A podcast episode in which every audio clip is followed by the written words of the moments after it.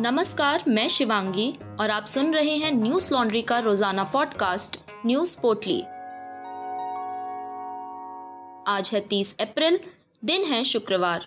चुनाव आयोग ने मद्रास हाईकोर्ट से मीडिया की रिपोर्टिंग पर रोक लगाने की अपील की है। चुनाव आयोग का मानना है कि मीडिया कोर्ट की रिपोर्टिंग गलत तरीके से पेश कर रहा है। इससे संवैधानिक संस्था की छवि खराब हो रही है। चुनाव आयोग का कहना है कि पिछले कुछ समय से अदालत की खबरों को मीडिया में काफ़ी ज़्यादा दिखाया जा रहा है, खासकर चुनाव आयोग की खबरों को। इन सब चीज़ों के कारण संवैधानिक संस्था पर सवाल खड़े हो रहे हैं। इस तरह की रिपोर्टिंग से चुनाव आयोग की छवि को धक्का लग रहा है। चुनाव आयोग के मुताबिक अदालत की मौखिक टिप्पणियों पर जिस तरह से रिपोर्टिंग की जा रही है, उससे चुनाव आयोग की छवि धूमिल हो रही है। चुनाव आयोग ने कहा कि ऐसा कोई तर्क नहीं है जिससे ये साबित हो सके कि जिन राज्यों में चुनाव हुए, सिर्फ़ वहीं कोरोना का संक्रमण फैला। चुनाव आयोग ने ये भी कहा कि दिल्ली और महाराष्ट्र में तो कोई चुनाव नहीं हुआ, लेकिन सबसे ज़्यादा कोरोना के मामले तो वहीं से सामने आ रहे हैं। बता दें कि कुछ दिनों पहले मद्रास हाईकोर्ट की फटकार के बाद चुनाव आयोग ने विजय जुलूस निकालने पर प्रतिबंध लगा दिया था। मद्रास हाईकोर्ट ने कोरोना के बढ़ते संक्रमण पर टिप्पणी देते हुए कहा था कि इस सब के लिए सिर्फ़ चुनाव आयोग ही जिम्मेदार है और उसके ऊपर हत्या का मुकदमा चलना चाहिए। हाईकोर्ट ने चुनाव आयोग को फटकार लगाते हुए ये भी कहा था कि चुनाव आयोग की लापरवाही से बंगाल में राजनीतिक दलों को चुनावी रैली और सभाएँ करने का मौका मिला, जिससे कोरोना का फैलाव तेज हो गया। आंध्र प्रदेश के सूचना एवं जनसंपर्क विभाग के कमिश्नर तुम्मा विजय कुमार रेड्डी ने बयान देते हुए ये ऐलान किया है कि प्रदेश के सभी नोडल अधिकारियों को आदेश दिए गए हैं कि वे उन पत्रकारों को ज़रूरी मेडिकल सेवा उपलब्ध करवाएँ, जो कोरोना से संक्रमित हैं।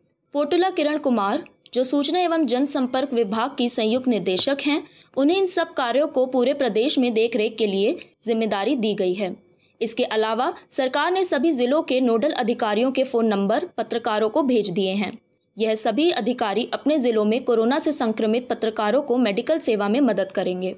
विजय कुमार रेड्डी ने सभी नोडल अधिकारियों को ये आदेश भी दिए हैं कि वे अपने अपने जिलों के स्वास्थ्य डिपार्टमेंट के अधिकारियों से बात करें और उन्हें सलाह दें कि जल्द सभी पत्रकारों को कोरोना का टीका लगाया जाए।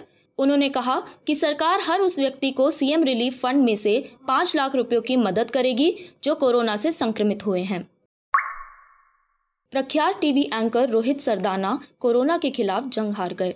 रोहित की शुक्रवार सुबह दिल का दौरा आने से मौत हो गई। वो आज तक चैनल का शो दंगल होस्ट किया करते थे। आज तक से पहले कई साल उन्होंने जी मीडिया में काम किया था। आज तक में उनकी सहयोगी चित्रा त्रिपाठी बताती हैं कि गुरुवार को रात चार बजे से रोहित की तबीयत बिगड़ने के बाद उन्हें तुरंत आईसीयू में भर्ती किया गया था, जिसके बाद सुबह रोहित की मौत की खबर आई। रोहित के निधन पर प्रधानमंत्री नरेंद्र मोदी ने भी शोक व्यक्त किया है। उन्होंने ट्वीट कर कहा कोट रोहित सरदाना हमें बहुत जल्दी छोड़कर चले गए। ऊर्जा से भरपूर, भारत की प्रगति के लिए ललायत रोहित को लोग बहुत याद करेंगे। उनके असामयिक निधन ने मीडिया जगत में एक बहुत बड़ा शून्य छोड़ दिया है। उनके परिवार, दोस्तों और प्रशंसकों के प्रति संवेदना। अनकोट। भारत में महामारी की शुरुआत से ही मीडिया चैनल और संगठन बिना रुके काम कर रहे हैं।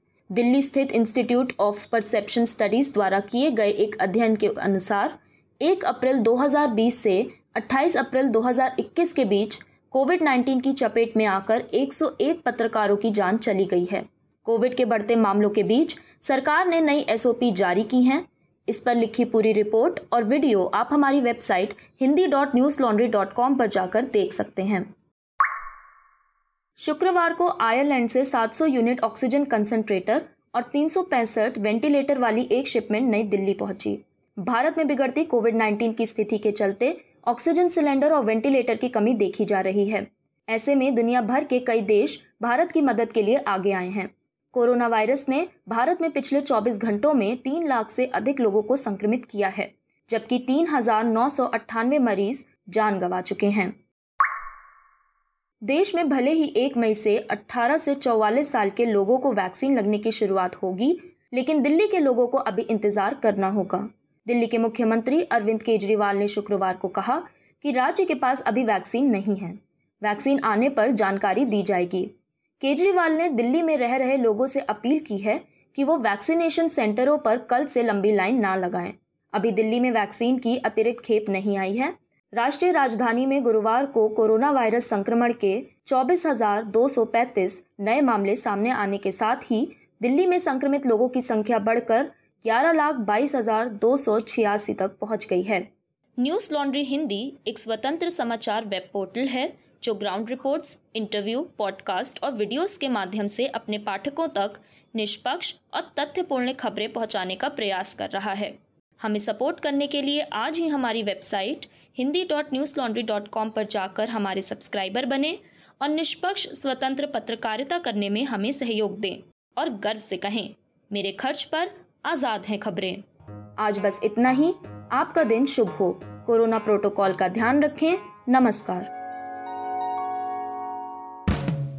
न्यूज़ लॉन्ड्री के सभी पॉडकास्ट ट्विटर आई और दूसरे पॉडकास्ट प्लेटफॉर्म पे उपलब्ध हैं। खबरों को विज्ञापन के दबाव से आज़ाद रखें। न्यूज़ लॉन्ड्री को सब्सक्राइब करें।